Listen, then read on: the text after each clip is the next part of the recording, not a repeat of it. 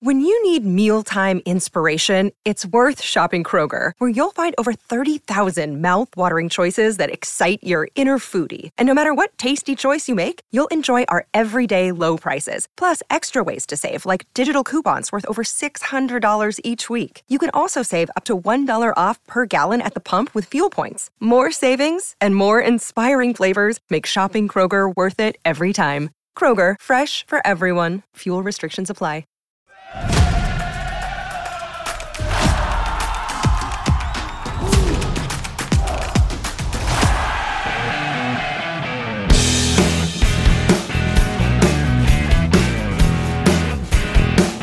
Yeah, PJ Fleck's boat does not have a hole in it, just so you know. Put some Flex Seal in that shit, it's good to go. I don't know. Flex Seal doesn't fix cannonball holes that Bowling Green shoots in it, okay? I don't know. Fix up a screen door with that stuff. You've seen that commercial? He's floating on a screen door, man. That stuff's pretty solid. Shit. Well, maybe Eric will join the party one of these days. Yeah, I'm making the highlights for what facts I'm going to drop on your head like a ton of bricks. Yeah, and most of them involve how PJ Fleck is not going to row the boat this year. He's going to snap an oar off halfway through the race. Very well could happen. I don't know. Yeah, never say never. Welcome back again, everyone, uh, to the South End Zone. I'm Eric. I'm hosting uh, the first, at least the first portion uh, of this show, where we'll be looking at the Big Ten West. Uh, as always, joined by Timmy and Jason. Timmy, what's going on? Not a whole lot, man. Big Ten West uh, this week, uh, a little bit different than last week. Uh, I think the teams are a little bit more controversial in this uh, side of the Big Ten, so it should be some good discussion. Hopefully, we got some differing takes because I feel like we were pretty much all aligned last week. Uh, we were a little bit, and I think I don't know if I'd use the word controversial, but I would definitely say that the West is much more uh, expectations wise, at least, much more even across the board than the East. Uh, out of the seven teams, we're looking at five of them with either a seven and a half or an eight and a half win total from Las Vegas. So, uh, Jason, what do you think? Newsflash: They all can't win eight games. They uh, well, they all uh, maybe they can. It's just someone's going to have to go zero and twelve. Jason, what's up?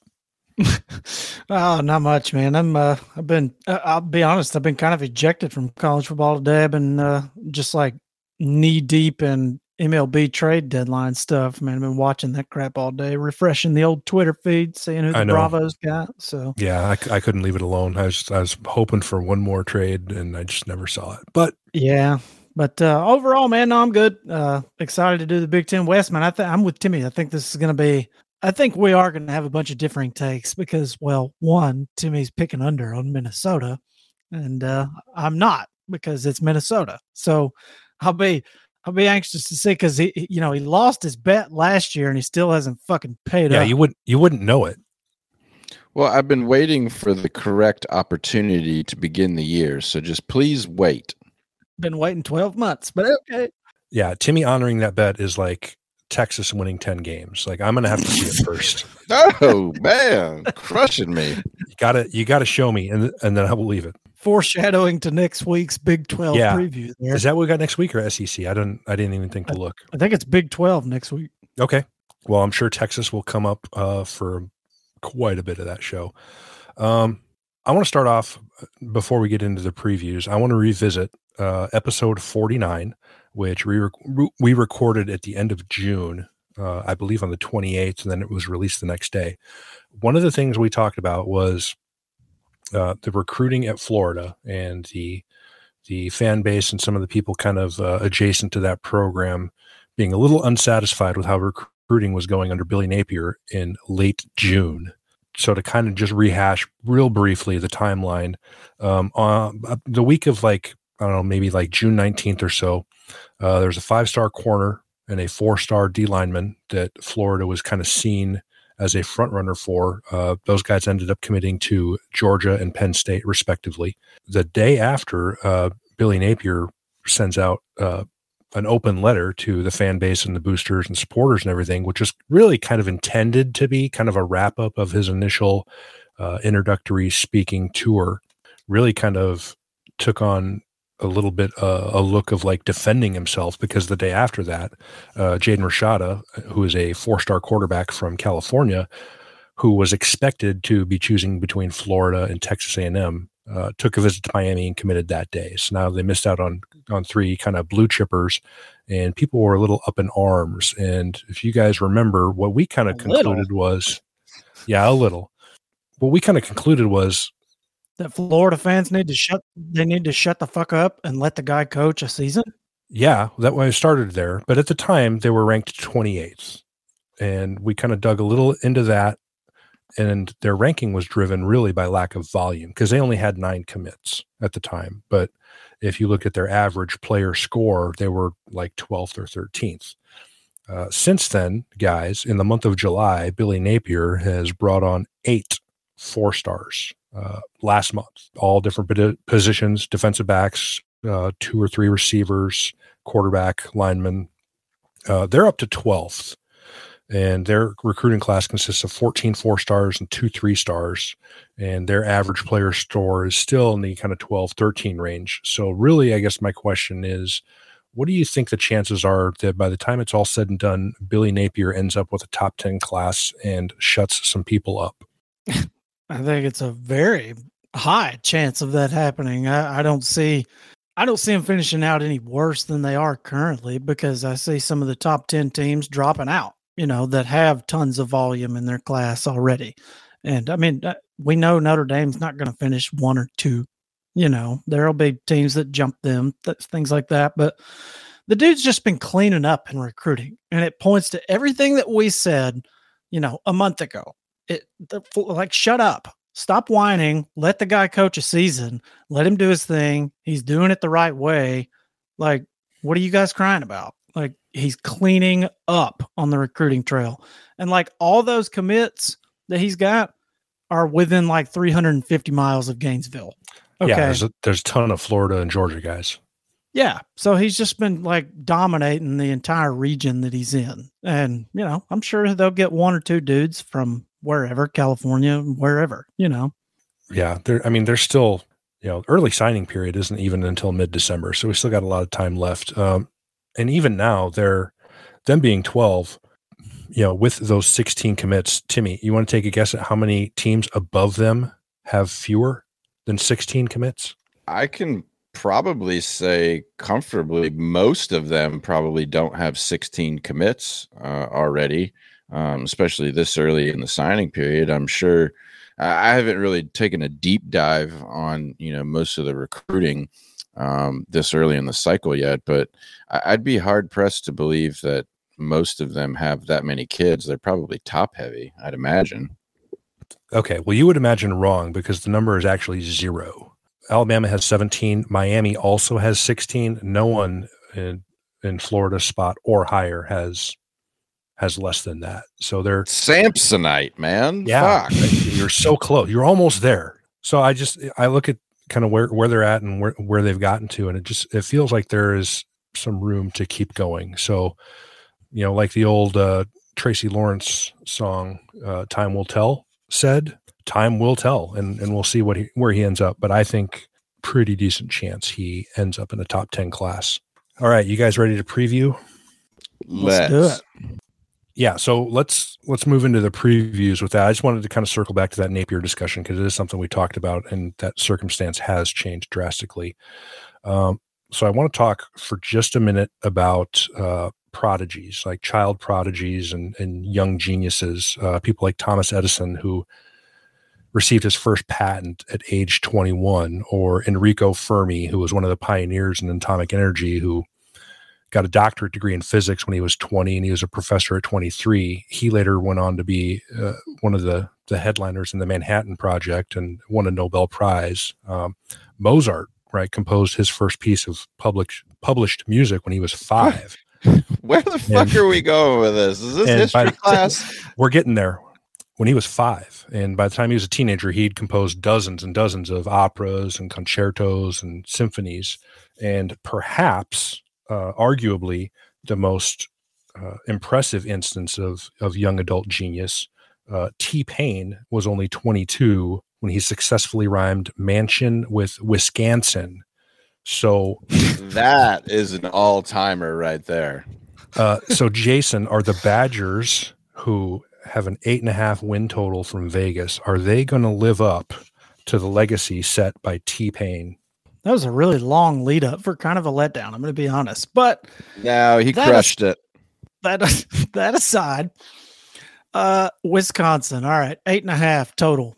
The the highest total in the West. The nine and four last year, and they started. I mean, I don't know if you guys remember, they had a fucking abysmal start last year. Now they did have really tough games, but they started one and three. Okay, and poor Timmy. He was really close to winning his bet on Minnesota, but Wisconsin lost the season finale to Minnesota, which cost them winning the division and also uh, solidified my over seven. So eat your heart out, Timmy. So who was right? this this eight and a half win total from Vegas is interesting because the schedule is quite a bit tougher this year than last year, and they're only bringing back eight starters. So, I mean, when you start on the offensive side, Graham Mertz is back, and I mean, I've not had any good things to say about this dude in the past, and for good reason. I mean, he's just he's just a guy. He's not good. He completed 59% of his passes last year for 1,900 yards, 10 touchdowns to 11 picks. Bottom line, for me, he stinks, and that's my diagnosis on him until he proves me otherwise. But even more troubling than that, his top three wideouts are gone from last season. So I don't even know who he's going to be trying to complete 57% of his passes to. That like their top returning wideout caught 19 balls last year. Not good.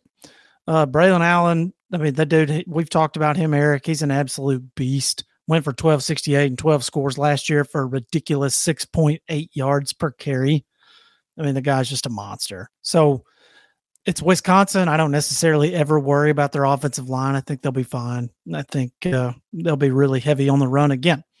Now, defensively, this is where things get problematic. They, you know, they got three starters back, uh, two on the defensive line and one at linebacker pretty much all of their top tacklers from a year ago are gone, except for Nick Herbig. He's you know he's back at linebacker. He's probably their best player. He, you know he's probably an NFL guy. Now the really problematic part is their entire secondary is gone. They brought in a ton of transfers in the secondary, so I would you know expect quite a drop off from the solid numbers they put up a year ago. Which I mean they were plus one in turnover margin last year. So even with all the shit quarterback play and the 11 picks and all that, they were still plus one. So pretty good defense. They gave up, let's see, they gave up like 65 yards a game on the ground last year. I don't expect them to repeat that. But bottom line, with get looking at their schedule, man, with as many question marks as they have on defense, especially, and Graham Mertz at QB. I mean, I know they won nine games a year ago, but like I said, it's it's a tougher schedule this year. I mean, they've got road games at Ohio State, at Michigan State, at Iowa, at Nebraska.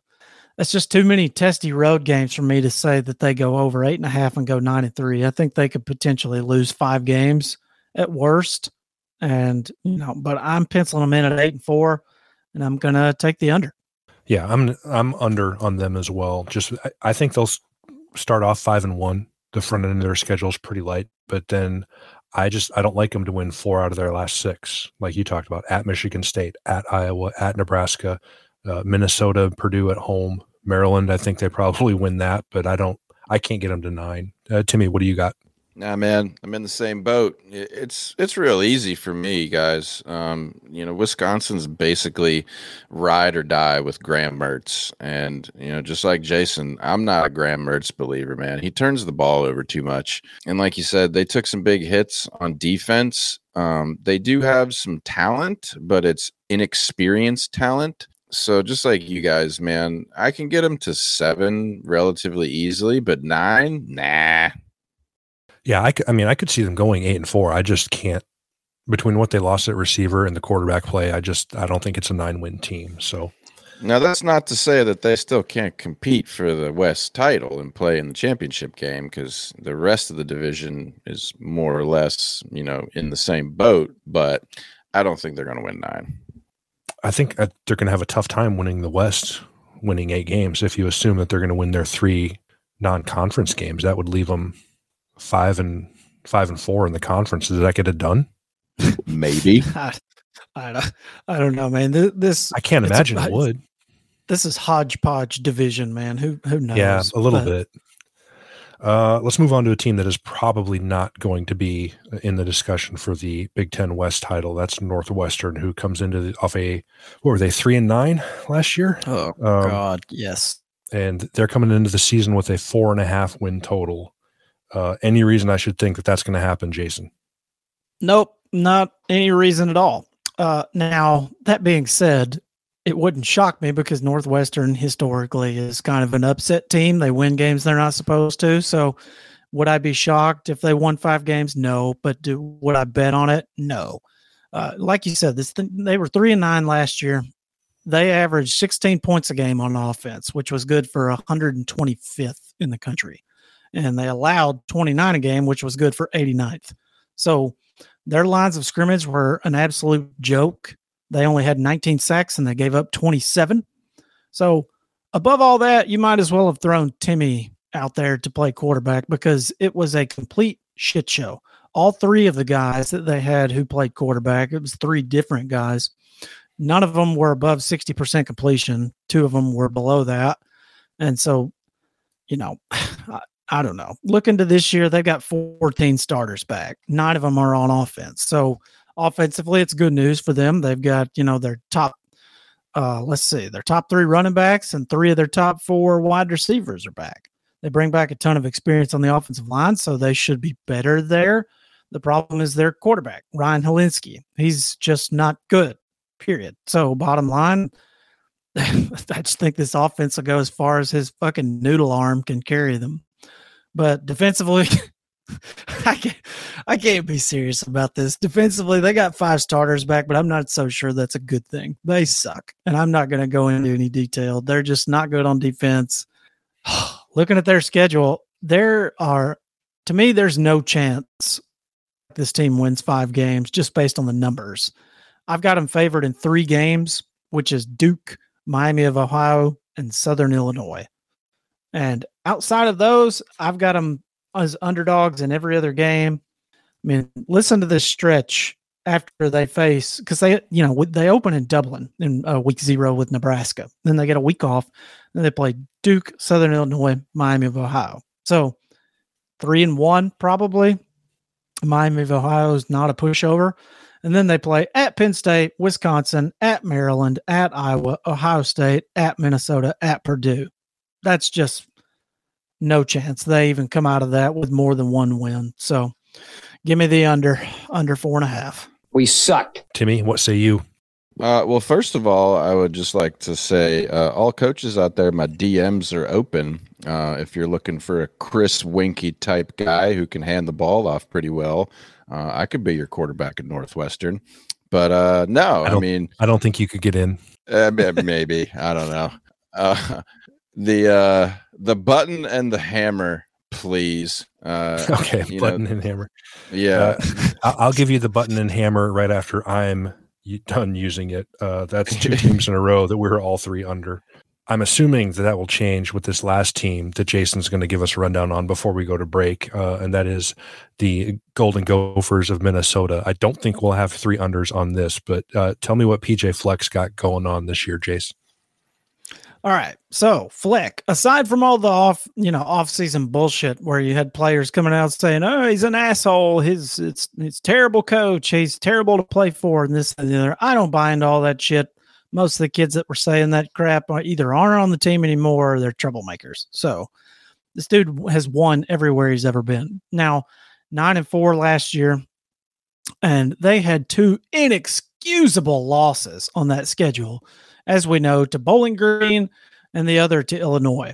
I mean, bottom line, this team should have gone 10 and 2 and won the division, but it just didn't happen. They choked two games off. But they bring back 12 starters, six on each side. Now, offensively, Tanner Morgan, I think he's a little bit underrated. In 2019, when they won 11 games, like this dude went off. He was like 60%, 66% of his passes for 3,200, 30 TDs to seven picks. Okay. Fast forward to last season, 57% for 2,000 yards, 10 to 11 touchdown to uh, interceptions. The key to that, enter Kirk Ciarrocca. This dude was the offensive coordinator during that 11 win season when Morgan flourished, and he is back as their OC after a two year stint somewhere else. So I think that's big, and I expect Morgan to take a big step forward. Now, the other good news for him is that Mo Ibrahim is back at running back after tearing his ACL last year against Ohio State. I know we all remember that, where he had 30 carries for a buck 60 and then went down. And so their their running game should be improved with Ibrahim back. And add to that, their top five wide receivers are back. So I, I think the skill positions set up really nicely for them. Along the offensive line, they did have to bring in some transfers. So and they lost some guys. So talent and depth is a little bit of a concern along the offensive line. But again, it's Minnesota. I mean, talent and depth is a concern, but all their starters weigh like 330 pounds. It's not like they're going to be small up front. So I think they'll be okay as long as they can protect Morgan. Now, defensively, they were basically incredible on defense last year. Like people don't realize how good they were. I mean, they were elite on defense last year. They gave up less than 100 yards a game. They were plus three in turnover margin, even with Morgan's bad play. I mean, they just all their defensive stats are really good. So, uh, aside from the game against Ohio State, which you know I don't think any of us are going to hang them out to dry for that, they gave up 17 points a game, and the only soft spot was really the pass rush. They only had 25 sacks. I mean, that's serviceable, but it ain't great. And then this year, they've got six starters and three of their top four tacklers. So I do expect them to be really good in the secondary. I think they've got a couple of the best safeties probably in the conference, but I think front seven takes a bit of a step back. So, schedule wise, I'm going to pencil them in for two losses right out of the gate, and that's at Penn State and at home versus Iowa, just because historically they have not been good against Iowa. To me, every other game on their schedule is winnable for them. But will they win those? I, I don't know we'll just have to see if they take a step forward. But based on an improved offense and you know a good but bend but don't break type defense, I'm going to take the over barely at eight games. I feel strong about this now, really strong. All right, Timmy, you got your hammer. Uh, I do. It's not a big ha- It's not a big hammer, uh, but I am going to use it. All right, seven and a half I think compared to what they did last year, I mean, they did win what nine games last year, and you know they very well could have won a couple more, but like you said, they they choked off some games. But but for me, I see this team as kind of like a comparable to Iowa, right? Where they were pretty gross offensively last year, um, and really damn good on defense and I know that, like you said, they're trying to to shake things up offensively by bringing back Ciarrocca, but I mean, they were like 115th or something like that in passing yards in the country last year, and you know his coaching and and some of that stuff will help that, but I don't know if it's going to matter that much. He he did throw some interceptions. He was careless with the ball, so I don't know. There, there's a little bit too much you know unknown and ambiguity for me to just buy into eight games. So I'm I'm taking the under on this one, man. So suck it. Stunning. Absolutely stunning. Shocking. Oh, did yeah, did not Gophers, see that, man. You never ever give them any love. They could be ranked number one preseason, and he's going to be like under. Be making jokes about PJ Fleck's tie. Um, I'm also going to take the over. I think uh, I, I got him at seven and three going into the Iowa game. So between Iowa at home and at Wisconsin, I like them to win at least one of those. So uh, I'm going to take the over at eight, maybe nine wins. I like and it. with that, fellas, uh, we are almost halfway through the Big Ten West. So we're going to take a quick break and hear from our friends at DraftKings. Jason.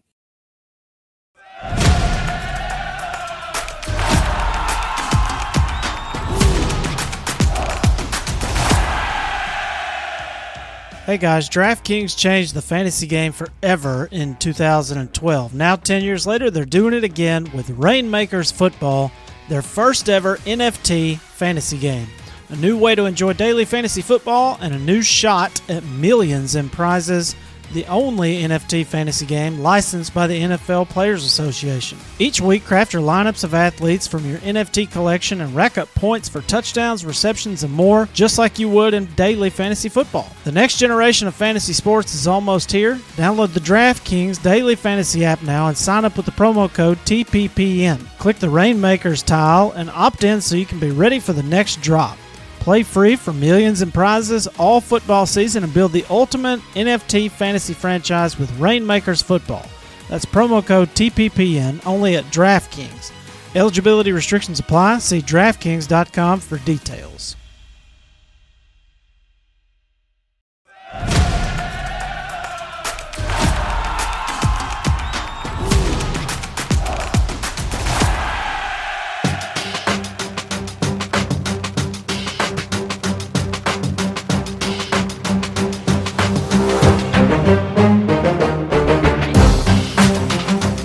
Welcome back to the South End Zone.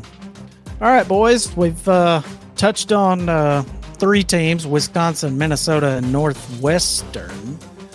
And let's see, recapping, we were all under on Northwestern, we were all under on Wisconsin, and two overs and an under on Minnesota. Interesting.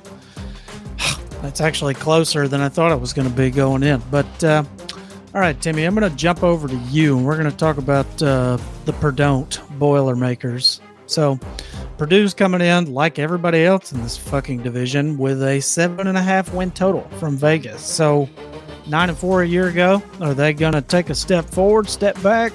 What what are we looking at? So here's you know a couple of teams we're going to look at where I think we might get some differing opinions on. But starting off with Purdue, um, like you said, they're over and under seven and a half. Last year, you know, they had a, a pretty damn good year at nine and four um, and six and three in the conference. And they're going to bring back 15 kids from that team last year, uh, six on offense and nine on defense. Um, they were right in the mix to win the Big uh, the Big Ten West, and they ended up beating at the time the number two ranked team in Iowa and the number five ranked team in Michigan State. So that's you know not too shabby for a Purdue team historically. And like I said, they do have a lot of returning talent coming back from last year. But the you know the the great equalizer with that is is that the minimal players that they did lose were you know, pretty impactful players. You know, they lost uh, David Bell, who was the Big Ten wide receiver of the year last year, um, and they lost their their best defensive player in George Karlaftis. Um, and both of those guys are in NFL training camps right now, so they, they were they were studs for them. But you know, looking at what they have coming back this year, offensively, you know, you got to look at Aidan O'Connell. He's back to lead the offense. And and honestly, I think losing David Bell is not going to be as big of a hit as it could be um, it's not going to be catastrophic because I think O'Connell really showcased what he can do um, in that offense. You know, that offense is is very intricate. He proved himself pretty uh, pretty admirably last year, I thought. And the talent that they have brought in at the wide receiver position with some of the guys they have coming back, combined with you know they have some studs at tight end. I think the the passing game is going to work out very very well for them this year. And, and the running game should be in good shape as well you know they have a, a really stout offensive line um, they're bringing back their leading running back and then they have some pretty high end talent coming in you know in the transfer portal uh, and a kid in samson james. So i kind of like purdue to hang some points on people this year but they're kind of probably going to have to because defensively i'm not on the same level they made some improvements from last year and they were fairly middle of the road in the Big Ten on defense last year. But their defensive coordinator, you know, left to take a lateral transition and he's over at Wake Forest now. So you do have a new coordinator coming in and the challenges that, you know, that brings in. Um, combined with some some losses on the defensive line. We we all know how important the defensive line is, especially you know, in the Big Ten where you get the big nasties going up against each other with the likes of, you know, Iowa and Wisconsin. But, you know, the bottom line for me is is I like Purdue to go over seven and a half. I, I can rattle off seven wins pretty quickly. And then to get to eight, they only need to win one of the games against Penn State, Minnesota, Maryland, Wisconsin, and Iowa. And and I think they can definitely do that. Um, I, I, think they could be competing for a, a West Division title this year. So give me the over. You must think I'm dumb. Perdon't competing for a West Division title? Are you out of your fucking mind? You kidding me? I'm not. Well, you need to go get a CAT scan or something and get your shit checked because there's no fucking chance that this team is competing for the West title this year. Book it. They no. Okay, yeah, they gave up 22 points a game last year on defense. Your boy Karlaftis is gone. Most of their big time playmakers are gone. Their top Their top two tacklers are gone. Chalk it up, man. Like they're no, I can pencil them in for like five losses right out of the gate. Like Penn State at Minnesota, I don't like that. At Maryland, I don't really like that either. At Wisconsin, Iowa at home. I mean, I know they've kind of had Iowa's number, but Nebraska at home, that's not a gimme. I just I don't see it, man. I think they take a step back. Give me the under. I've got them at seven and five at best, six and six more likely. All right, Eric, you're the equalizer. I'm the swing vote, huh? I don't think they're necessarily going to be in the running for the West title, but I do like them to go over just because of their schedule. They miss Ohio State, Michigan, and Michigan State from the East. You know, I, I, see five games where they're clearly favored in. Eh, can they win three out of the other seven? Yeah, I don't see why not. Terrible. Okay, well, let's talk about a team that's not trash and is actually going to compete for the Big Ten West title, which is Iowa, who also is coming in at seven and a half. Now, me personally, I think that's uh, a little bit egregious from Vegas, if I'm being honest. So, are, are you on the same page there? Is Iowa going to repeat as West champs? All right, let's take a look at them hard here. So, 10 and 4 last year, 7 and 2 in the conference and like you said, they won the West. Um, they're bringing back 17 of their players from last year, 9 on offense and 8 on defense. But I mean Iowa, I mean, was there was there a team that had a larger disparity from offense to defense last year? Did anybody have one bigger than them? Because I can't think of one. Oh, um, Wake Forest in reverse. yeah, right. Yeah, yeah, exactly you know, I, I, could spend 20 minutes crushing their offensive performance from last year, but you know, I'll kind of save you the trouble and just I'll remind everybody that they were 13th of the 14 teams in total offense in the Big Ten last year. The only team worse was Indiana, and we all know how putrid they were.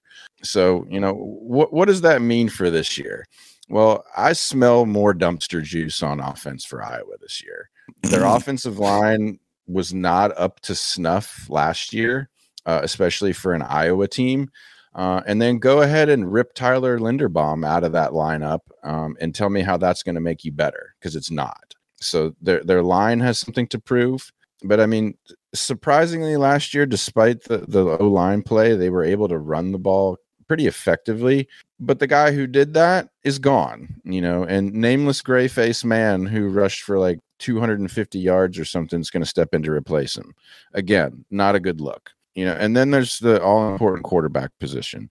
Spencer Petras is is battling, you know, Alex Padilla in camp, and, and honestly, they both suck. So they're going to lose either way. Offensively, it, it's going to be a nightmare for them again this year. I just don't see a good outlook on it. But on the flip side, on defense, like Eric said, Wake Forest in reverse. It's the polar opposite. And I think it's going to be more of the same this year you know they got their asses pounded by by Michigan and Purdue last year, but all in all, they only gave up 20 points per game and were ninth in the entire country in yards allowed, and that's pretty damn stout.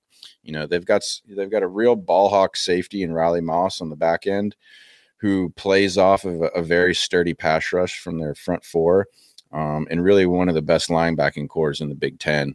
And, and I see no reason that Iowa can't hurt some people's feelings on defense this year.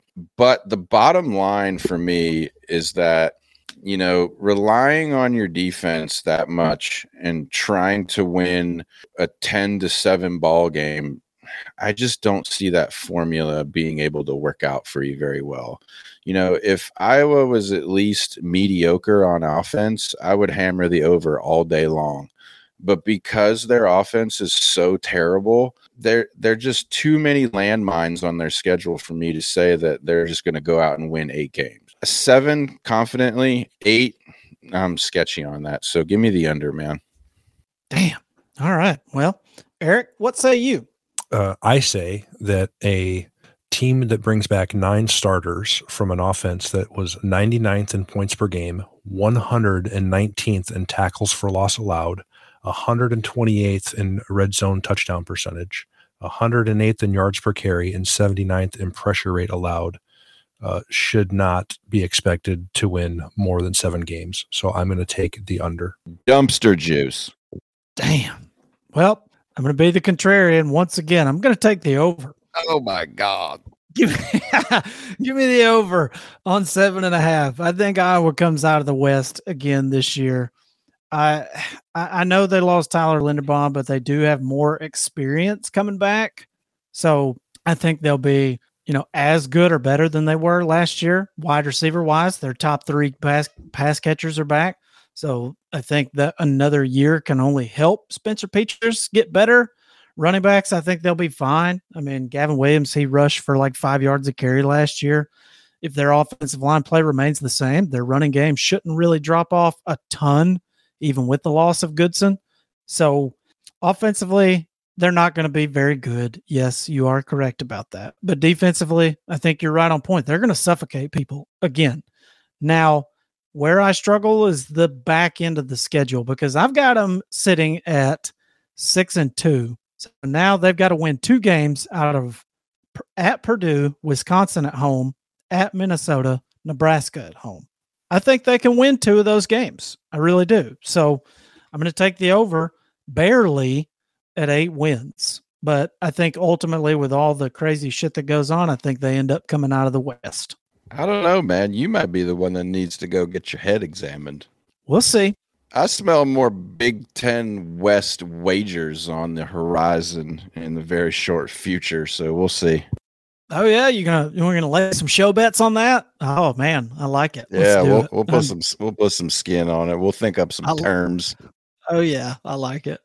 You want to make a bet on Iowa this year? Fucking bring it, because your track record on Big Ten West losses are not good. So his track record's almost as bad as his track record on paying out those bets too. What do you care? Hey, eat my ass. so, all right, Eric, I'm going to talk to you about a well, an, God, yet another team with a fucking seven and a half Vegas win total. Scott Frost and Company, three and nine a year ago, coming in with a seven and a half win total this year. We've talked about Nebraska at length in the off season. Like make make sense of Nebraska for me because it's nothing makes sense okay, nothing makes sense because they are an extreme statistical outlier. Uh, they lost eight games by one score uh, last season, which is they're the first team ever in the history of college football to do that. And they lost those close games to, I mean, at Oklahoma, at Michigan State, at Minnesota, at Wisconsin, uh, Iowa, Purdue, and Michigan at home. Like they, they lost to good teams you know, the end result is yes, they they still lost, and they need to they need to not lose um, if Scott Frost wants to avoid a trip to Tuscaloosa for a rehab stint at Nick Saban's home for wayward coaches. He is uh, 15 and 29 in four years, and he has got to win. So, and he knows that too, right? We've we've talked about his contract. He got the he got the Har- Harbaugh treatment, uh, you know, restructured uh, contract, took a pay cut to avoid getting fired, buy, buyout, and all that. And then there's some incentives in there where he kind of gets back to where he was if they win. Uh, so to try and do that, uh, he changed out his entire offensive staff. Uh, brought in Mark Whipple from Pitt as offensive coordinator, and they have a new quarterback as well. Um, so Adrian Martinez has finally. I thought he actually just ran out of eligibility and graduated. No, he just transferred. Um, so he's somehow still playing college football at K State. But they brought in Casey Thompson from Texas, who was who was decent last year he battled a thumb injury, so he's kind of off and on playing. Uh, but he threw for 2,100 yards and 24 touchdowns, 63%. I mean, he was solid. They're bringing back a kind of a rotating cast of, of running backs. They're going to split the load. They're not going to have one workhorse guy, but they got three guys who had kind of maybe have uh, mix up a little bit different styles. They don't have a ton of experience coming back at the receiver position. Their best one coming back is probably Omar Manning. And that's really after that, it's a lot of new guys. They're deep at tight end on paper. They got four guys that, who I think they believe can play and contribute, but they're all hurt right now, and I don't know when any of them are going to be back. offensive line was bad last year. They they had the highest uh, pressure rate allowed in all Power Five conferences.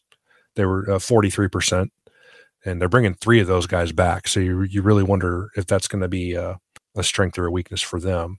So offensively, they just have to execute better. They were 18th in the country in yards per play, yet they were 71st in points per game. You know, makes makes you think they they're able to move the ball.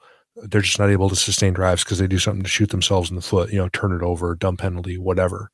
They ran a, a minus five turnover, uh, which is actually part of that. You know, 18th versus 71st. They were uh, They turned the ball over 18 times last year, minus five on the season in differential. So offensively, they're probably going to be average ish. Um, I'm curious to see how much of the, you know, Whipple has, uh, he's a real, you know, been around, real experienced guy coming from Pitt.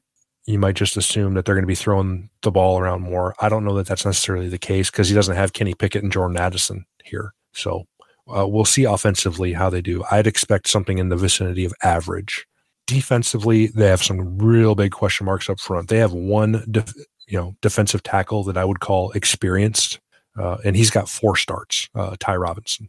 So they have some promising options. Guys are going to get a chance, but none of them are sure bets. Um, they got you know that on the interior mostly.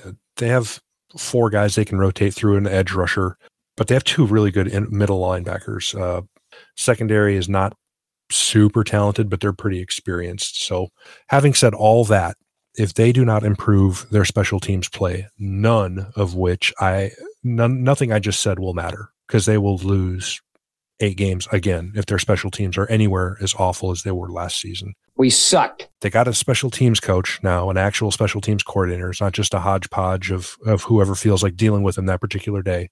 I don't know why it took so long. In Scott Frost's four years, they have been 129th, 115th, 123rd, and 109th in the Freeman Efficiency Index, which judges, uh, or I'm sorry, the Fremeau Efficiency Index, which judges special teams play, all facets, uh, which is Ugh. a fancy way of saying they've been garbage. We sucked. They made half their field goals last year. They missed four extra points. So they brought in a new punter, a new kicker, both guys who who did very, very well at the FCS level. So maybe an improvement there. But I I'm going to take the under because I have serious questions about their depth, defensive and offensive line. I don't know that they are going to be good enough up front to win eight games in this conference. So they should be going into that home stretch towards the end of the year, uh, that last month of the season. I think maybe at six and two, but Minnesota at Michigan, Wisconsin at Iowa. I, I, just I don't like it. I don't know that they win two of those four. So I'm going to take the under. All right, Timmy, tell him where he's wrong.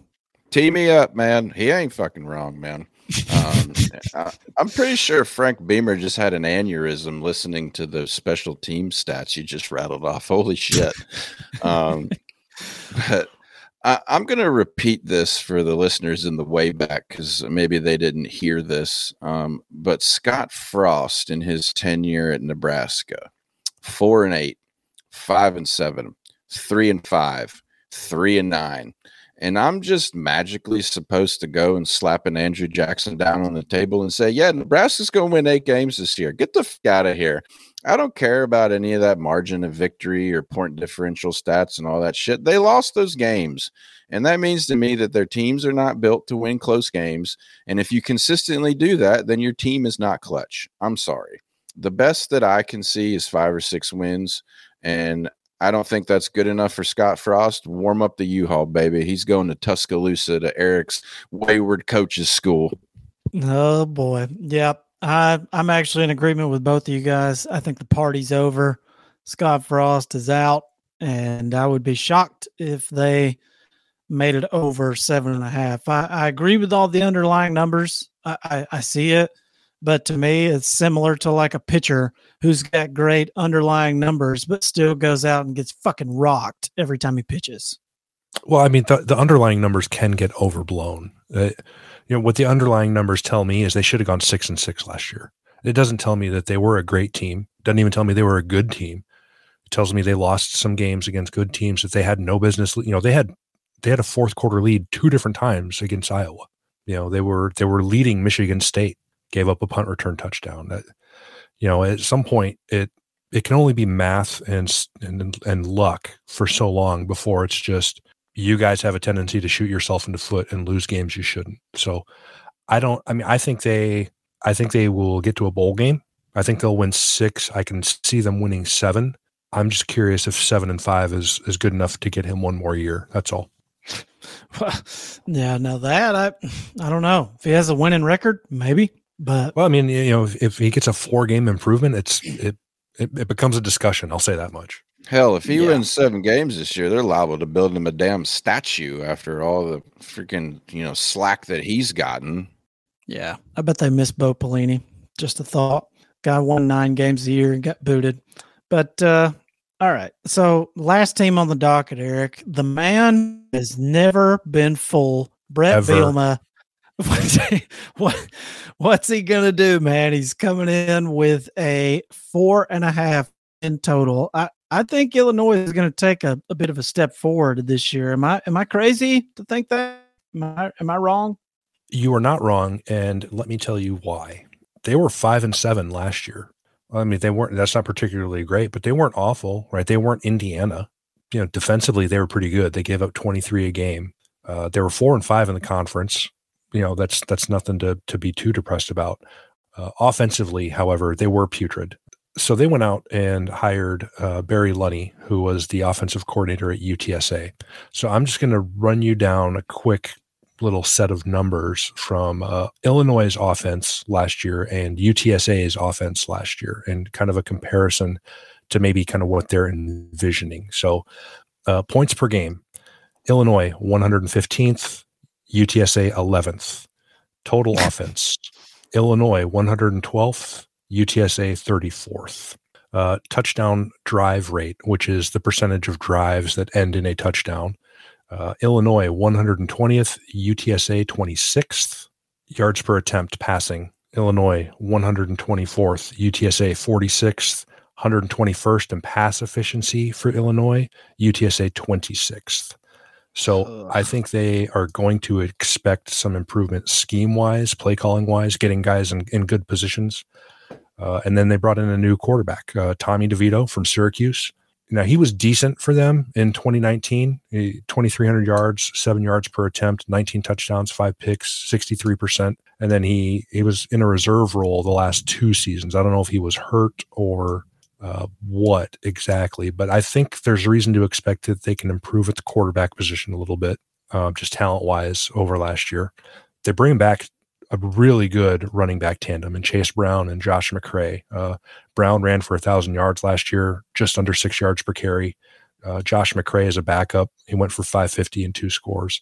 And then as far as receivers, Isaiah Williams is probably their best one coming back. He caught 47 balls for 525 yards in his first season playing receiver as a freshman, uh, converted quarterback. So, you know, there's a chance that he could, um, you know, take a step forward and make some improvements and be better. Uh, Luke Ford, decent tight end, not great, but they bring back four offensive linemen with starting experience and then two uh, well regarded JUCO transfers as well. So up front, predictably with the Bielema team, they should be pretty sturdy up along the offensive line. Uh, Alex, uh, God, I don't even want to. I'm going to try to pronounce his last name, and I'll apologize in, in advance if he's listening because I butcher it. But uh, Palczewski, P A L C Z E W S K I. He's a tackle, and he's coming into this year with 52 career starts under his belt, which is the most by any player in FBS football. So defensively, like I said earlier, I think they'll be pretty good. Um, they have two really good guys in the interior, Keith Randolph and Johnny Newton. Those guys, as as interior defensive linemen, they combined for 92 tackles, fi- nine and a half tackles for loss, and seven sacks. Uh, Tarique Barnes is a pretty good linebacker. He he made 10 starts last year, 80 tackles. Pretty good cornerback in uh, the Witherspoon kid, Devon Witherspoon, 52 tackles, eight tackles for loss, nine pass breakups. There's, they're pretty experienced and fairly deep on defense. I think they'll be good. I think they can get to five wins. I got them with wins over Wyoming, Indiana, Chattanooga, Northwestern, and then I think they steal a game amongst the rest of their schedule. So I am a believer. Man, I like it. Timmy, where are you at with Illinois? Warm up the bus, man. I'm jumping on the Bielema train here. Um, four and a half. I, I think that's a game too low from Vegas. If you'd have said five or five and a half, I would have probably taken the under. But I think they can get to five wins. You know, like Eric kind of highlighted their non-conference schedule, uh, a lot of winnable games. Um, and then in conference, you know, Northwestern, Nebraska, those are winnable games for them. So I like them to get to five wins here, actually. So give me the over. Oh, man, I- I'll be honest. I hadn't looked at their schedule really very hard until just now, and I don't like it. So I'm actually going to take the under and say they win four games because while I agree with everything Eric said, I think they're better in most areas this year. I absolutely hate their schedule. I, I don't think Virginia is a winnable game. I think Virginia, I mean, it is at home, but uh, Virginia blew the doors off them last year. And by the way, Timmy, I don't know if you remember the last time you were on the Bielema bus and I warned you about it and they got drilled by UVA and you hopped off the bus after that. I'd be really skeptical about hopping back on just yet because finishing out the season with games at Wisconsin, Iowa, Minnesota, at Nebraska, Michigan State, Purdue, at Michigan. They just got to win one of those games. They beat two of those teams last year. Yeah, but both of those were at home. I, mm, I don't. I, just, I don't no, know, they, man. I, they they won at Minnesota last year. Oh yeah, you're right. That was at. Oh god damn it, fucking Minnesota. All right. Well, I'm gonna. I'm just not willing to bet the over with that schedule. So give me the under. I'll take four wins for Bielema in year two. But oh. you know, it wouldn't shock me if they went over and stole a game or two. It's a typical Bielema team. All their offensive linemen weigh like 500 pounds, so should be interesting. All right. Well, so just bold predictions right now, all the overs and unders aside. Eric, who's winning the Big Ten West? this actually does feel kind of bold. Um, well, fortune favors the bold, and we're yeah. we're about we're about fortune favoring the bold on this podcast. So, um, who's winning well, the West? Going just off my over under picks, um, I took under eight and a half for Wisconsin, and I took over seven and a half for Minnesota and Purdue. So I'm going to say Minnesota because I think they have the better defense. So I kind of like them and maybe in that head to head matchup, and maybe finish with a slightly better record. So I guess give me the Gophers. yes. That's what I like to hear. Timmy, who's winning the Big Ten West? So who's going to be the sheep led? Who's going to be the sheep led to slaughter by Ohio State? And uh, I'm taking the Boilermakers to come out of the West and get their asses kicked by Ohio State. Wait yeah, you kind of have to. Like he painted himself into that corner because he took the under on everybody except for Purdue and Illinois, and Illinois' number is four and a half. So I. I mean, Timmy saying anything other than Purdue there is just not credible. Oh God, per don't get out so, of here. So Jason, it looks like because I got the tally sheet right here that I'm keeping all of these. It looks like you're you're down to Minnesota and Iowa as your pick. That's correct, and I think whoever wins that game comes out of the West. I can't predict either one. Iowa has pretty much had their number.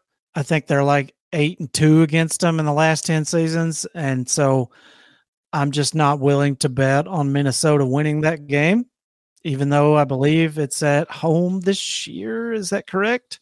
Yes, it's at home. So I I'm just not willing to bet it, man, because they just have a poor track record against Iowa. So I think that game comes down to who wins it. And I think Iowa comes out of the West barely. Ooh. Bold. A lot of controversy. A lot of show bets. I love that. Can't wait for Timmy's terms on the Iowa show bet. Bring that weak shit. Yeah, we'll we'll we'll write this one down for later. Yeah, you already you need to double down because you're not getting out of that last one if you ever decide to pay up. But uh okay. Well, so looking to next week, Eric, we've got Big 12 on the docket next week. Should be really interesting. Yep. Next uh, week we got to figure out if Texas is back or not. Well, I spoiler alert, yeah, they're not pre- back. Preview alert, they're not back. nope. Nope, they're not back. But uh, yeah, I don't know. Big 12 should be really interesting. Baylor coming back off a Big 12 title. Are they going to be as good as Oklahoma? What are they going to look like under Brent Venables with uh, Dillon Gabriel, you know, who's a long shot Heisman, you know, guy? I mean, I I don't know. I think it'll be similar to this podcast where we'll have a lot of disparity in our picks. So, should be really interesting. But uh, with that being said, we're going to let you go, and you guys can find us on Twitter at South End Zone Pod. You can follow me at Jason Bailey 47. You can follow him at Eric Mulhair, and you can follow Timmy at SE underscore Timmy Poe. And uh, yeah, we'd like to thank our corporate sponsors, DraftKings Sportsbook, and our other sponsors as well. And we'll be back with you next week with the Big 12. See you then. later. Thank you very much. Have a great day.